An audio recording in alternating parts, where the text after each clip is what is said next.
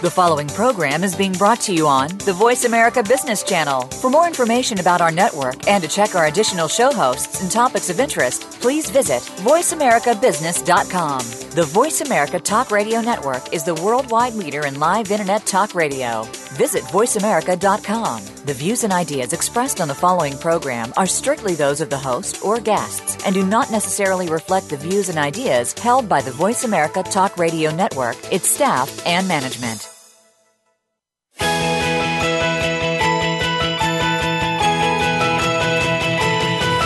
There are entrepreneurs and business leaders that are making so much more than profit in their enterprises. They're also giving back to the community, and so can you. Welcome to Be More, Achieve More Inspiration for the Entrepreneurial Mind with host Chris Cooper. If you are looking to make the most of yourself and your business, then you will want to stay tuned for the next hour. Here's your host, Chris Cooper. Hi, this is Chris Cooper, and wonderful to be back with you again for uh, just another week. I'm back from a couple of weeks of holiday, uh, so um, it's just uh, really nice to be sitting here and uh, having the opportunity to talk with you uh, again. And just before I went away, I interviewed Chad Barr, who was the online expert behind many uh, thought leaders and experts, particularly in the United States, um, but he does work very globally. And people like Alan Weiss, the million dollar consulting expert. And I, I, really was quite blown away by the amount of content to help us improve our online presence. So I would strongly recommend, if you've not listened to do, do that, I shall be in, uh, transcribing it for my own benefit. It's well worth it. And then I played some replays while I was away with Neil Laughton, the adventurer, on leadership, and uh, Paul Dunn on the power of small. So thank you to them as well. Now, if you're joining the show today uh, live, um, you might notice some new branding uh, to reflect my um, business elevation brand uh, which is about helping you to elevate business and personal performance by um, becoming more. Uh, this is still work in progress this week, and there will be a new audio to reflect the brand change in the next few days. Um, so I'm just, as I say, back from holiday, and I've been so busy, and I don't really feel this week that I've got myself quite back into my flow. I don't know if you ever feel that when you're, you've been away for a little period of time. And I found myself straight back into book edits, book edits, and branding, and speeches, and coaching, and meetings. So I don't think today I could be talking to anyone better than my guest, uh, Michael Carroll, uh, and about the subject of mindfulness. Now, there's a new generation of business leaders who seem to be turning to mindfulness as a cutting edge leadership tool. And I'm hearing this word so often. And even my wife informed me the other day that she's going on a course on mindfulness. And scientific research suggests that the practice of mindfulness can really help individuals to gain clarity, reduce stress, optimize performance, develop a greater sense of well being. And in this often complex and um, you know, pressured 21st century workplace, this is important. So, if like me, you're interested in becoming a more mindful leader, then this is a show for you. I'm so delighted to welcome back my guest today, Michael Carroll, um, the author of Awake at Work, the mindful leader, and fearless at work, to the show. I so love the show that I did with him over three years ago, which is in the archive. So if you've not heard that, um, do go back and listen to it. And uh, I've been thinking about inviting Michael back for quite some time. Uh, Michael over his 30 year business career, held executive positions with major companies like uh, Shearson Lehman, American Express, Simon Schuster, and the Walt Disney Company.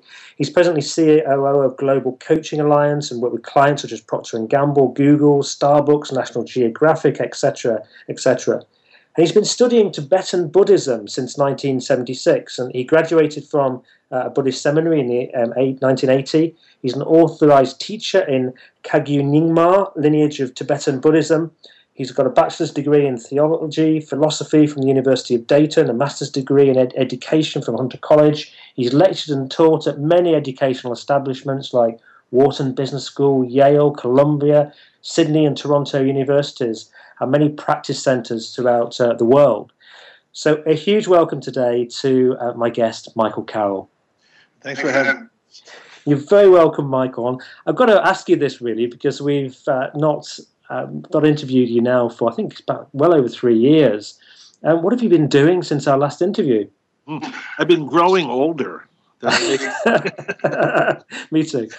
yeah, um, you know, um, you know, I have. I'm very fortunate. I have a good life, and um, you know, I run a a business, and uh, but in terms of mindfulness, it's been a very interesting three years. It, it does appear that the conversation about mindfulness and leadership and uh, how this could actually uh, contribute to you know global business has, has grown outside of the U.S. Uh, I've been to Sao Paulo and Seoul and uh, France uh, and other you know throughout the U.S. as well. Really, the conversation has grown quite significantly over the past three years, and uh, it's getting it appears to be globalizing and so that, that's what I've been doing. And also in my business, we're, we're working very much around, uh, we have coaches around the world. We deploy coaches around the world. And many of us are now really actively applying the mindfulness disciplines in our coaching activities. So it's kind of uh, what I've been doing over the past three years. It kind of feels like to me that this, this whole area of mindfulness, a few years ago, it was kind of one of those subjects when you talk to business people that was a little bit, I don't know the word, woo woo uh, but actually, you know, today you know, people are taking it as a much more you know harder than softer thing, if that makes sense. Yeah, well, you know, I, I'm I'm a cynic about science, though I love it, and I work with scientists all the time, and they're good people, hardworking, disciplined. Uh, a little cynical about the research, uh, but the the fact of the matter is, is there's a, a growing body of research that basically in, indicates that sitting still in this fashion for extended periods of time is an extremely healthy thing to do. And uh, everything from repairing the immune system to working with anxiety and depression to developing emotional intelligence, uh, you know, we could go on and on. So I think that the fact that science has been doing research around this very simple discipline uh, and, and, revealing um, an enormous uh, body of benefit uh, has uh, has really attracted a lot of attention. Now you could you could say that sleeping is partly sitting still. I suppose you actually, if you film people, they're moving around quite a lot. but it, it, seems to be you know, that that sitting still is a you know kind of another state between sleeping and being awake. Um, well, so are there kind of like you know there's kind of three functions then that we should be practicing. Right. well, you know, it's interesting. A lot of what I'm talking about now is uh, from what I call from mindfulness to wakefulness. Because what mindfulness is about, you know, when you're sitting still like that, it, it looks, you know, we're just sitting still, but we're actually internally uh, training the attention to stabilize. You know, normally, if you just if the audience takes just a moment right now for a moment, just a little silence, begin to notice that one's attention is is very um, uh, sort of speedy, or wondering what's going on, or there's questions, and there's an internal dialogue that's very, uh, very uh, energized. Well, the practice of mindfulness is about working with that energy and making friends with it, and also in working with it, stabilizing our attention in the present moment. In not inside our head, not rehearsing our experience, but actually having it. So that that takes it's a subtle form of uh, discipline. So while it looks pretty simple, just sitting there, and it is, there is a lot more going on in terms of training the mind uh, and working with uh, some very fundamental elements of of of uh, being human. Mm.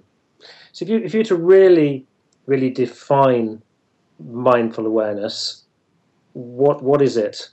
What do we gain from it? Yeah, I'd say three things.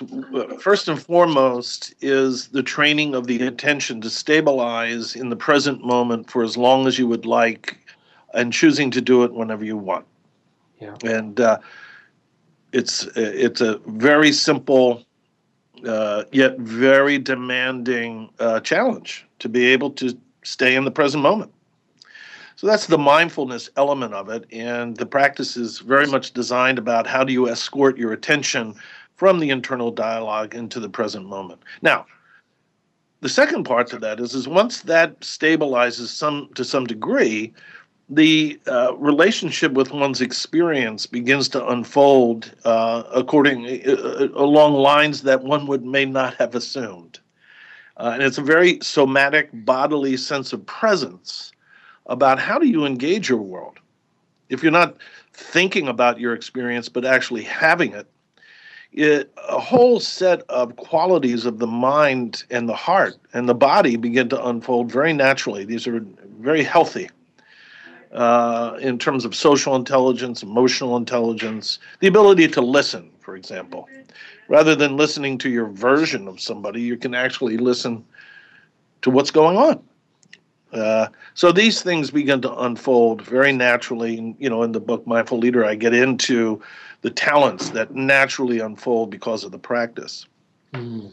But then finally, there's a quality of uh, a very an unfolding quality of meaning begins to occur, where you know you begin to notice that what you're doing isn't sort of uh, you know a job isn't just something you do to to you know it's like a tax you pay so you can live your life.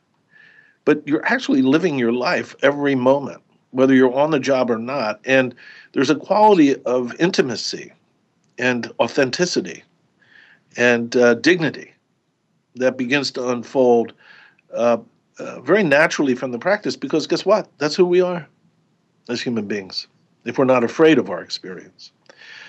So um, you know, I don't get into the benefits talk. I mean, you can get a scientist on here and he or she can speak about that it repairs your immune system, that it literally grows cells in the brain that that manage emotional intelligence. You can um, bring your blood pressure down rapidly. It uh, you, you, can work with anxiety uh, by using the simple attention dis- discipline on your breath. These are all great benefits, but that's not where I go with this. This is about unfolding our natural qualities of being human, which are very inspiring, very dignified, and uh, uh, very, uh, I would say, um, inspiring.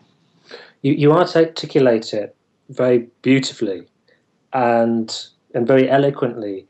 Is one of the qualities that you gain from uh, this uh, this mindfulness the ability to to stop and be able to do that? Well, yeah, I, there, there's no doubt in my mind whatsoever that the practice makes you a better communicator, period. But it isn't so much maybe a verbal uh, ability, uh, could be, but it, it makes you, it puts you in touch with your world. So you're, so just the ability to listen to someone else, not your version of what you want to hear, not your opinion, uh, but actually to listen to your world. Another thing that comes from the practice, for those who haven't done the practice, one of the things you do is you escort your attention from a thought to your breath. It's very simple, very boring. But in the process of doing that, you have to let go of your internal dialogue. Well, if you do that enough, what begins to occur in your everyday life is you don't buy your own story. You don't. Mm. You just don't buy your own storyline, your, your own version. Yeah, you, you see it, you work with it, but it isn't it isn't solid.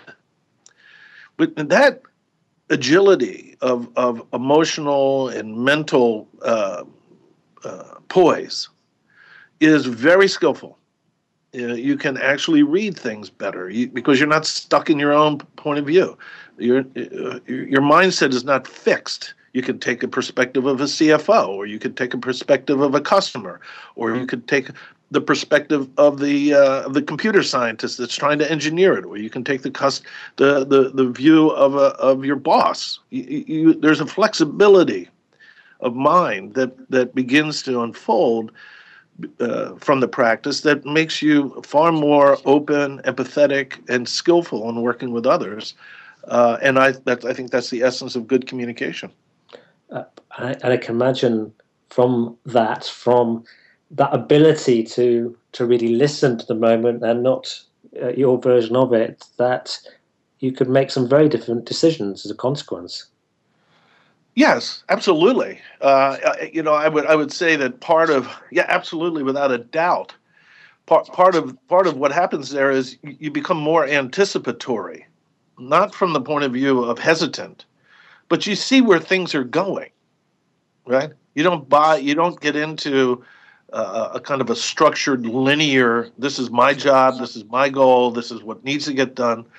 but you can you begin to see how the, the, the kind of the coalescence of circumstances are moving things in a particular direction, and you can be more. It's almost like playing tennis. You can be more anticipatory about where things are moving, so that your decisions aren't sort of caught in in time, but they're kind of agilely part of the the atmosphere as as as you uh, make decisions, as you communicate. Sounds kind of theoretical, but uh, no doubt you can uh, make better decisions.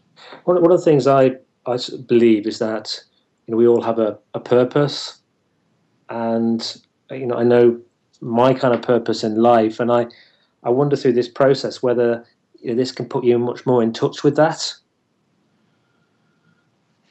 that- well, yeah, I think you're getting to, you know, a lot of in the West, a lot of the reason why we engage this practice is for very practical reasons. You know, it can reduce stress, it can do all kinds of things.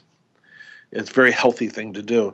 But what you're striking at is is the the origin of this practice goes back, you know, 3,000 years. Uh, it's a yogic tradition out of India and what the men and women who were practicing this discipline uh, were seeking was a, a, a, final insight into what it means to be human mm. and uh, resolving that. So, this practice is as much about waking up to who we are as it is about being mindful of our experience. Mm. And what, what problems do you notice in the workplace when leaders are not being mindful?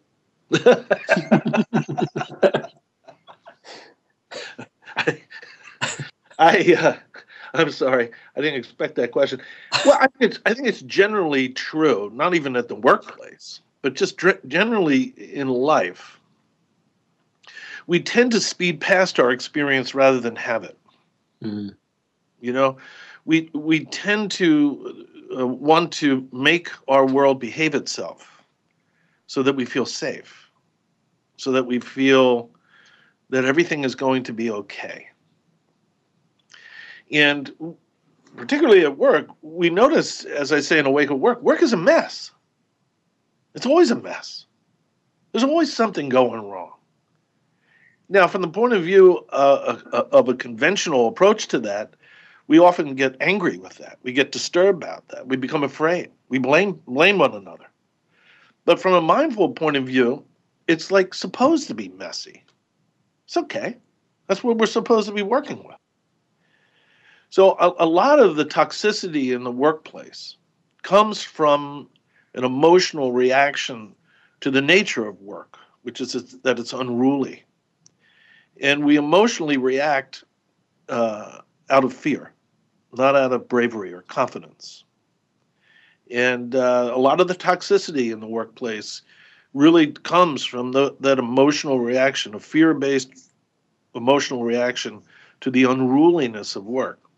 The mindfulness practice, if, if done consistently over time, that fear based approach loses its potency and confidence begins to naturally arise.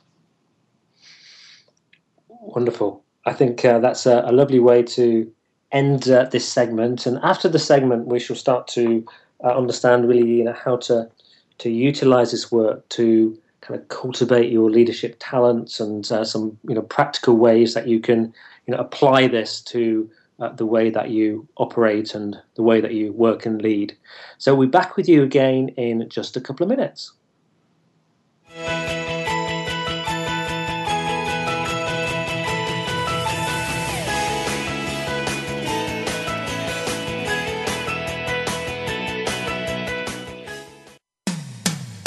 When it comes to business, you'll find the experts here. Voice America Business Network. Would you like to work personally with the host of this show to help realize your potential? Chris Cooper supports business leaders and high potential individuals to achieve greater success in their businesses and careers. Support includes the opportunity to join a high return group mentoring and mastermind program called the Achiever Program. One to one mentoring and coaching facilitated leader development workshops and speeches. Email info at bemoreachievemore.com to arrange a free, no obligation consultation to see how Chris and his team can help you. We hear it and read about it every day in the news. America is heading over a fiscal cliff. Home prices are still receding and unemployment growing. How can you preserve and increase your wealth in this kind of economy? Tune in to Turning Hard Times into Good Times with host Jay Taylor. Jay will explain the decline of our monetary system and the economy and will give you winning investment ideas and the tools to protect and increase your wealth. Turning Hard Times into Good Times with Jay Taylor can be heard Tuesdays at 3 p.m. Eastern Time, 12 noon Pacific Time on the Voice America Business Channel. If you hear a dog barking or an angel singing, then you know that you are listening to Waking Up in America. Heard every Wednesday at 3 Pacific Time, Valerie Kirkard and all of her friends will bring you powerful and humorous discussions that raise thoughts and give you insight on how to live your life to its fullest potential. Adventure is always a must on Waking Up in America with Valerie Kirkard every Wednesday at 3 Pacific. When it comes to business, you'll find the experts here. Voice America Business Network.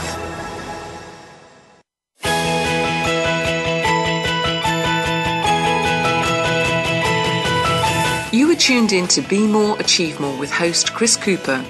If you have a question or comment about our show, please direct your emails to info at bemoreachievemore.com. That's info at bemoreachievemore.com. Now, back to Chris Cooper. Hi, this is Chris Cooper. I'm with Mike, Michael uh, Carroll, and we're talking about about uh, mindfulness and being a mindful leader. Uh, I wonder, Michael, um, how you found that with uh, you know, leaders who do kind of embody this, how how it's really kind of cultivated their natural talents. Mm-hmm. Yeah, I mean, a couple of things. Um, you know, I, the one that I'm thinking about, it just came into my mind, is we typically go into uh, our uh, circumstances uh, as leaders, as professionals, as as trained business people or organizational people. We, we bring a level of expertise to the job, as we should. But when when you practice this mi- uh, mindfulness, um, you don't let that expertise blind you. Mm.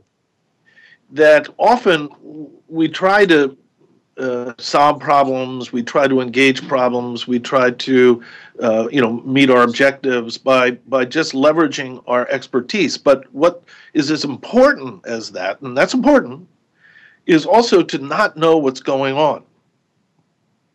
Is to have a tolerance for not knowing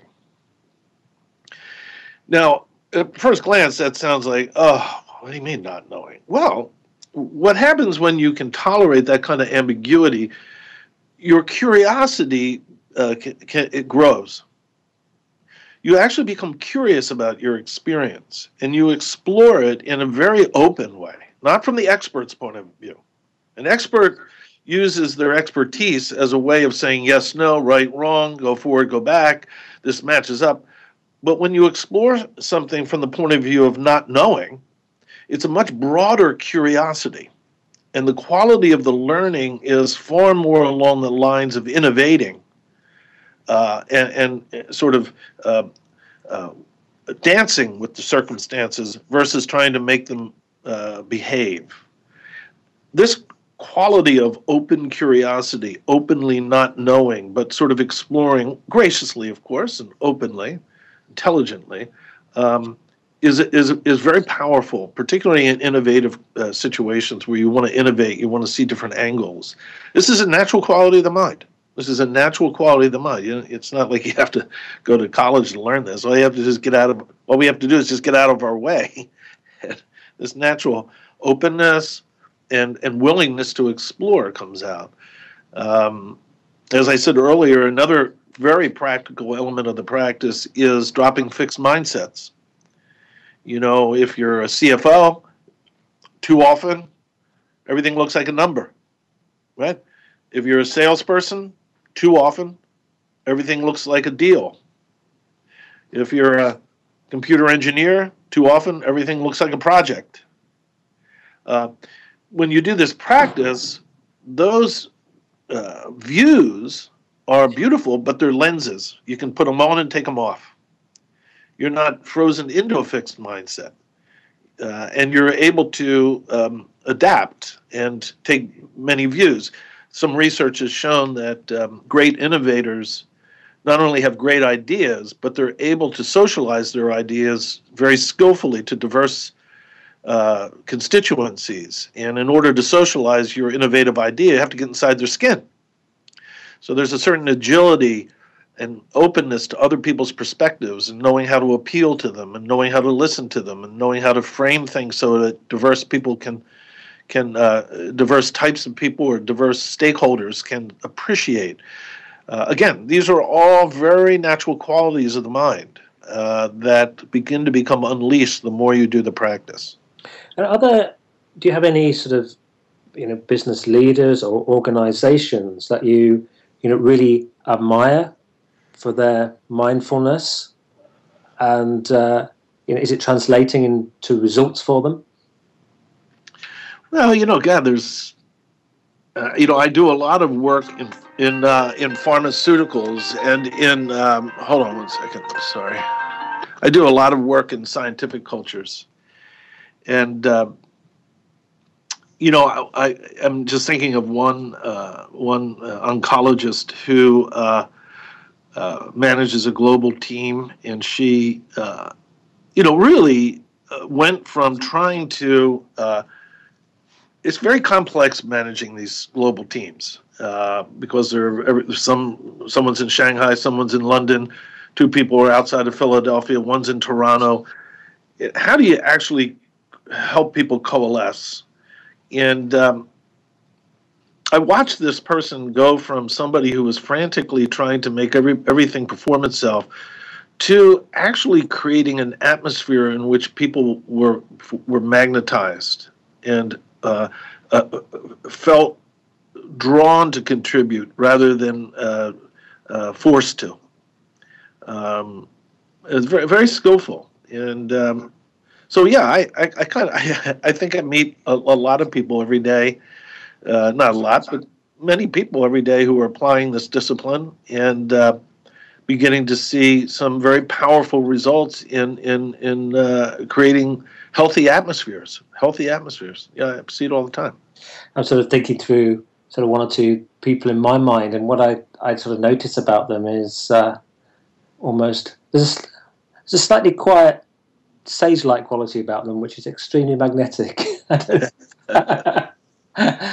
uh, and, and, engaging. Um, and I think uh, you know I think those people do practice this, and you, and you can you know you, you see it and you feel it. Mm-hmm.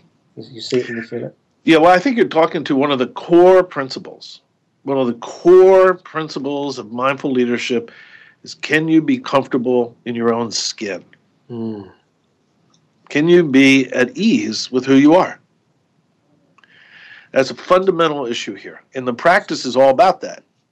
If you sit still, and I'm not encouraging this to your audience, though maybe down the road they could, but if you if you sit still for seven, eight hours a day for let's say ten days, you have to make friends with yourself. you,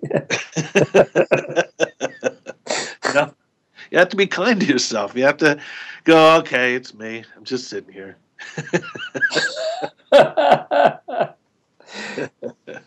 mm, yeah, I can see. Um, I might have some challenges uh, with my wife if I just sat in a room for seven, um, for eight days. Yeah. Myself, um, but uh, it'd been a really, really interesting exercise. Um, so, how, are there some practical exercises that we can we can do to help us to get into a mindful state? Because uh, with with we've talked about uh, business people today being you know very busy and um, many people dealing with really complex situations like the one you just described with the oncologist. Uh, mm-hmm. how can we you know get ourselves into a mindful state and, and fit that into our, our busy work schedules? Yeah. Well, you know, I don't Chris, you know, I don't flog my books. It's not something I'm interested in doing. Uh, but the awake at work is a way. If, if you're if you're doing your meditation regularly, and you just do 15 minutes a day, that's all. It, it, what happens is is your view when you go to work begins to shift, just very naturally. It just begins to shift. oh, the Awake at Work has several principles that you can play with. So I'll give you one, right? So one of the principles, now again, you're doing the meditation and you're beginning to notice that you're here at work rather than in your head all the time. And one of the principles is welcome the tyrant. Okay? Now, welcome the tyrant is about the fact that we all at work there's fun, the, other people annoy us. And we're probably I know for me, I'm annoying to other people. So we annoy one another at work. As, and I assume that you've noticed that, Chris, and I'm sure that the audience has noticed that we annoy one another. Yeah. Well, when you're a practitioner, that you don't amplify that annoyance. You actually explore it. Now, it's uncomfortable. You know, it isn't necessarily pleasant. But you begin to explore the annoyance rather than pull back and and amplify it mm. and blame you actually explore it. And at first it could just be you know listening carefully or or watching you know why does this person annoy me so much? And just being authentically curious about your experience when you're being annoyed. Very simple. Mm. um, so I, i'm you know it's not so much that i want to give everybody a here's the way to be mindful at work. Five steps you know? It's it's far more human than that. Far more human than that well, I would. I have to confess, I've not read Awake, Awake at Work, but I've read Fearless at Work, and I can honestly say I absolutely loved it. I thought it was. Uh, I thought it was different, um, and it, I came away with a number of different sort of thoughts and ideas, and being extremely widely read, really, um, that I'd not read elsewhere. Uh, so uh, I love that book, and I actually studied that book with um, with a, a, mentoring group that I that I host, and they loved it as well. well, uh, thank you, thank you so, very much so I would recommend I would recommend uh, Michael's books um, wholeheartedly. Um, and uh, I know you're not trying to flog them, as you say, but um, I hope you don't mind me sharing that. I generally well, it makes my publisher happy. That's for sure. I, I, generally um, enjoyed reading that, and uh, will add Awake at Work to my repertoire. Um, so uh, we can, we can do what you're saying is we can with 15 minutes a day, uh, and uh, are we you know, we we there's a, some process in your book around uh, meditation.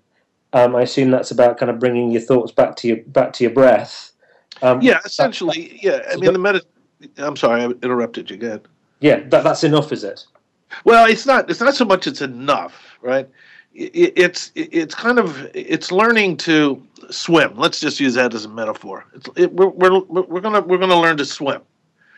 So you know, it's not like we're going to have to swim 27 miles or swim across the ocean. Let's just make sure that we swim every day so that we get the rhythm, we understand what's required, we we no longer resist getting into the water, you know, that kind of thing, and just become familiar. See, med- see, one of the errors that we make about meditation is we think that by doing meditation we're going to accomplish something. And this is very uh, annoying to Western people, and, uh, hmm. but it's the facts. This practice is not about accomplishing anything at all. This is about becoming familiar with our experience. It's becoming, it's recognizing qualities of who we are that we've overlooked, that we've taken for granted. And therefore, it's just a matter of becoming familiar. So, in the beginning, particularly if one wants to go on this journey, just become familiar with sitting still for 15 minutes. Wonderful. Well, we're, we're going to go to commercial break now, and after the break, we're going to talk about uh, about things like vulnerability and uh, uh, and how to take meditation even further. So we're back with you again in just a couple of minutes.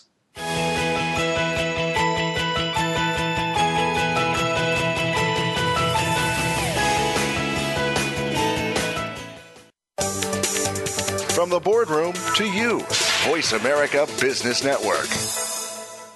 Would you like to work personally with the host of this show to help realize your potential? Chris Cooper supports business leaders and high potential individuals to achieve greater success in their businesses and careers.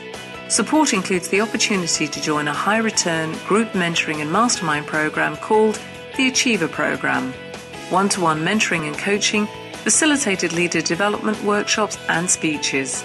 Email info at bemoreachievemore.com to arrange a free, no obligation consultation to see how Chris and his team can help you. What if every day was a good day for business? Because every decision you made was the best choice. What if you could receive regular input from credible sources and could acquire all the precise information you need exactly when you need it so you can make the right decision every single time? Because There's More challenges you to make better decisions. Join Laura Ellis every Monday at 9 a.m. Eastern, 6 a.m. Pacific, and 2 p.m. GMT on the Voice America Business Channel and learn how to think differently for better decisions, better business. Have you become a member yet? Sign up now to become a member of Voice America. It's always free and easy. Plus, you get to take advantage of some great member benefits. Get unlimited access to millions of hours of on demand content across all of our channels. Keep track of your favorite episodes, shows, and hosts in your own customizable library. Find out what shows you might be interested in based on your favorites. Plus, you get insider access with our newsletter. Membership gives you more. Sign up at voiceamerica.com and click register at the top right. Voice America Business Network the bottom line in business.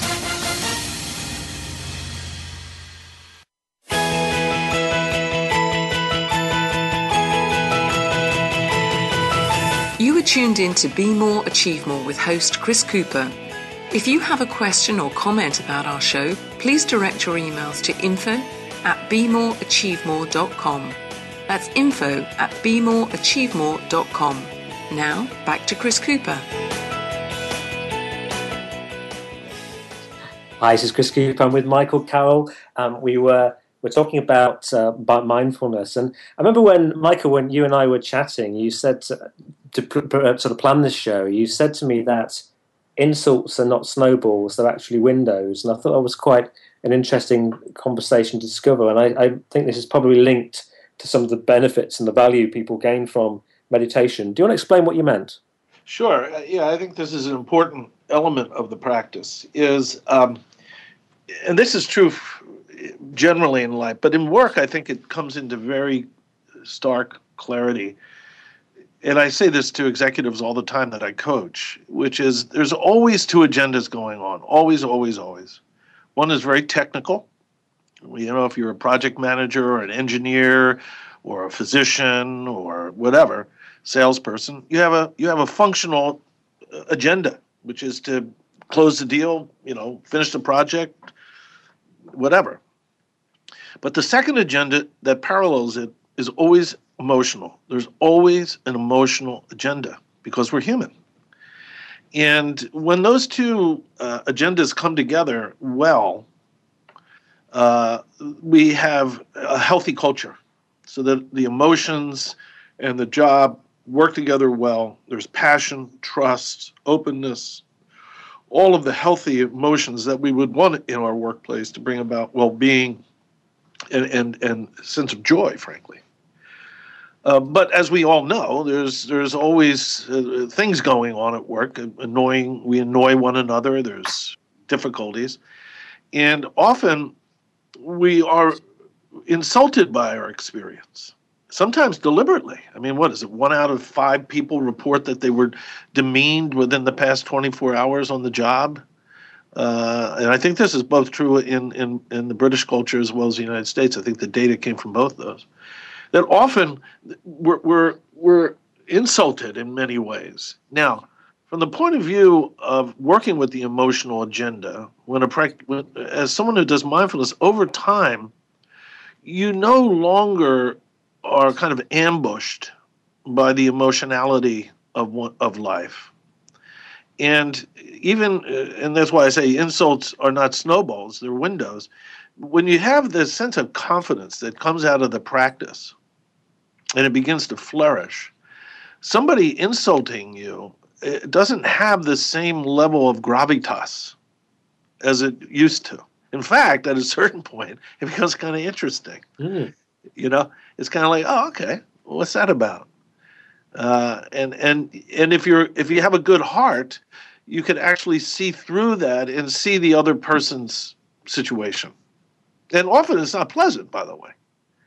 Uh, but in, in, in any case, this practice gives us an enormous emotional agility and social intelligence that we don't have to buy the emotional agenda. We can be really aware of it, very open to it, and we can promote healthy uh, emotional atmosphere at work where there's respect, trust, openness, even in conflict. We can treat one another with some level of respect because it's very natural. It's, it's not that it's not that hard to do, really. It's it's not always pleasant, uh, but it's our nature to be respectful to one another. Really, mm. I think uh, that's really really important because if you do um, if you do, I guess, sort of what's the word? Um, say not cut yourself down, but you if you do kind of retrench yourself from somebody who's maybe uh, giving you what you think is an insult and cut yourself off from them, you can be in a place where there's no communication, can't you? Or there's no the connection's lost. If you can keep that level of respect still for them, yeah, uh, then you know we can continue to uh, you know potentially be productive together. Yeah, I think you I think you're right on it there, Chris. Is that when we feel insulted, even if it, the person wasn't, even wasn't, I've seen you've seen it, I've seen it, we've all seen it. The person didn't intend to hurt our feelings. They didn't intend to make us feel diminished. Uh, but what we do when we pull back and pull in emotionally, we begin to amplify the, the insult into something that it isn't. Yes. Here, with the practice, you open toward the insult, you open toward the conflict, you open toward the difficulty, and you get a clearer picture of what it is. And you become curious about it. And there's a sense of willingness. Uh, and that comes from confidence. That comes from confidence. Hmm.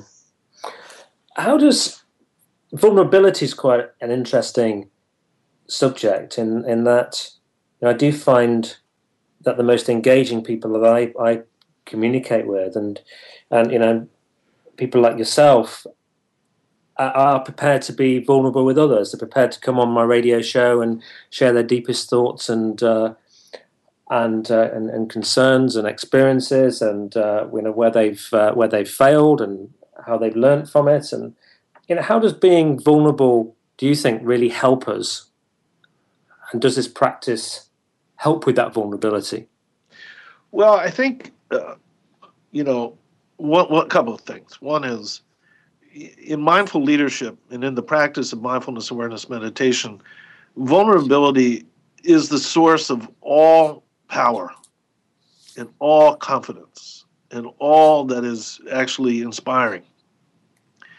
Now, in the West, when we hear vulnerability, we usually think of weakness, something that should be protected, something that should be otherwise. Uh, but from the point of view of practice, of mindfulness awareness, vulnerability is reality.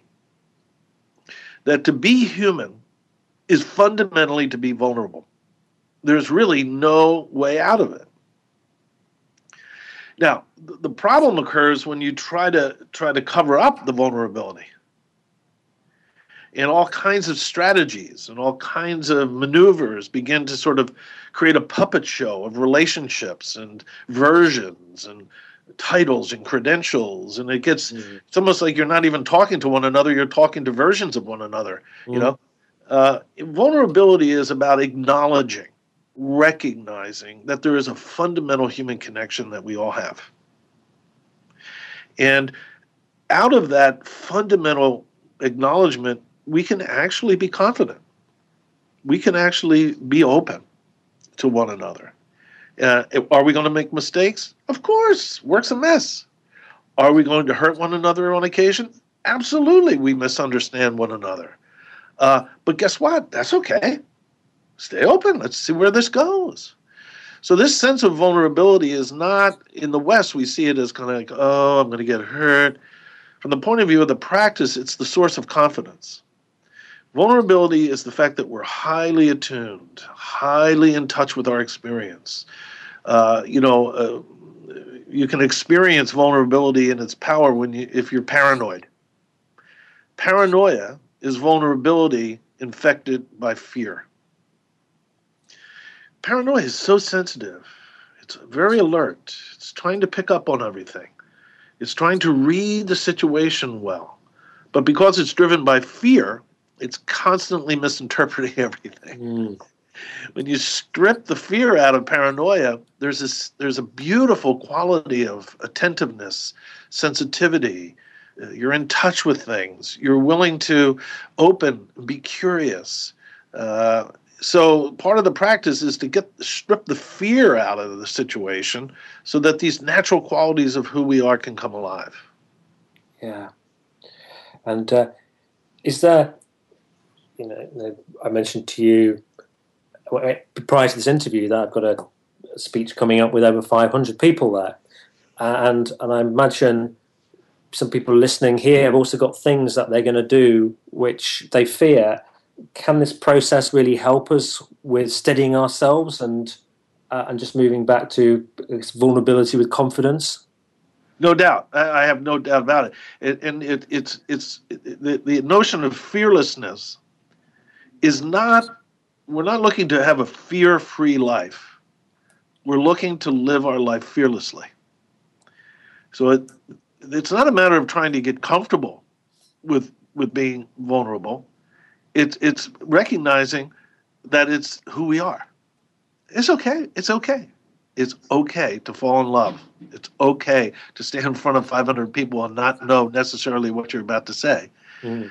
Uh, it, it's it's who we are, and again, that's fearlessness. You're willing to step into those situations rather than step out, and that quality of stepping in is what what the practice actually unleashes in us.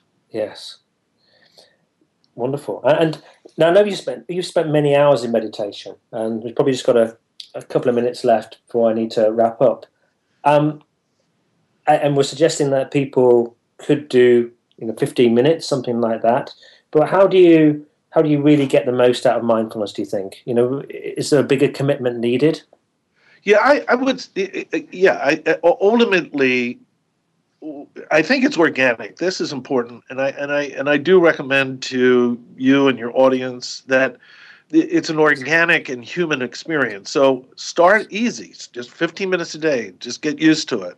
You know, and try to be consistent. It's you know it's difficult getting to the meditation cushion, so to speak, but try. And over do that for a few months, and see what is changing and and and experiment with it and feel it. You know, maybe read a book, read one of mine, or read Pema Chodron's books. There's lots of really good teachers out there, and read a little bit, explore it. After a few months, if you're doing the practice consistently, and you are exploring some of the underlying principles, and it resonates with you, it, you will naturally unfold. You will naturally unfold. Um, from my point of view, I'm a bit of a purist here. My teacher was so. Uh, at some point, I would strongly encourage, as I do to many people, that you that we practice for extended periods. We're talking six to eight hours a day for maybe five days. Now, I know for many of your audience, so they're like, "What?" uh, but it comes quite naturally, and there is something very powerful about it. But for for beginners, eh, just 15 minutes a day, read a few books, see how, see how it resonates with you, and, and let the organic quality of it unfold. Wonderful. Well, I'm going to have to ask you if you have a final message that you'd like to leave us with, because we've got about 10 seconds for it, 15 seconds. Uh, the final message? Uh, you know, I, I think that um, being gracious, being gracious to one another, that even in conflict, we can always be gracious to one another, and it's very skillful. So that would be just be gracious to one another. Wonderful, and this uh, this technique of mindfulness can help us with that graciousness. Um, well, it's been an absolute pleasure to have you on the show again, Michael. I've thoroughly enjoyed it, and I hope you have as well. And if you want well, to, thank you, thank you for having me back. You're very welcome. If you've got more, for more information on mindful leadership, go to www.awakeatwork.net. That's awakeatwork.net. If you've got any questions or feedback on the show, please send them to me at chris at chriscooper.co.uk or info at bemoreachievemore.com. And uh, on next week's show, we have uh, John Boggs. And John is a former Marine Corps um, uh, military uh, senior officer and uh, is working, doing some great work with many, many organizations. And we're going to talk about strategic leadership uh, and also his lessons uh, on engagement um, from a, a, truly fascinating background. So do join me on that show next week. And once again, a big thank you to Michael Carroll. Thank you very much. You're welcome.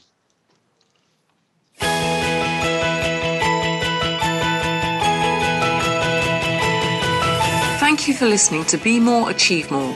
Please join your host, Chris Cooper, again next Friday at 8 a.m. US Pacific Time, typically 4 p.m. London on the Voice America Business Channel. Enjoy your week.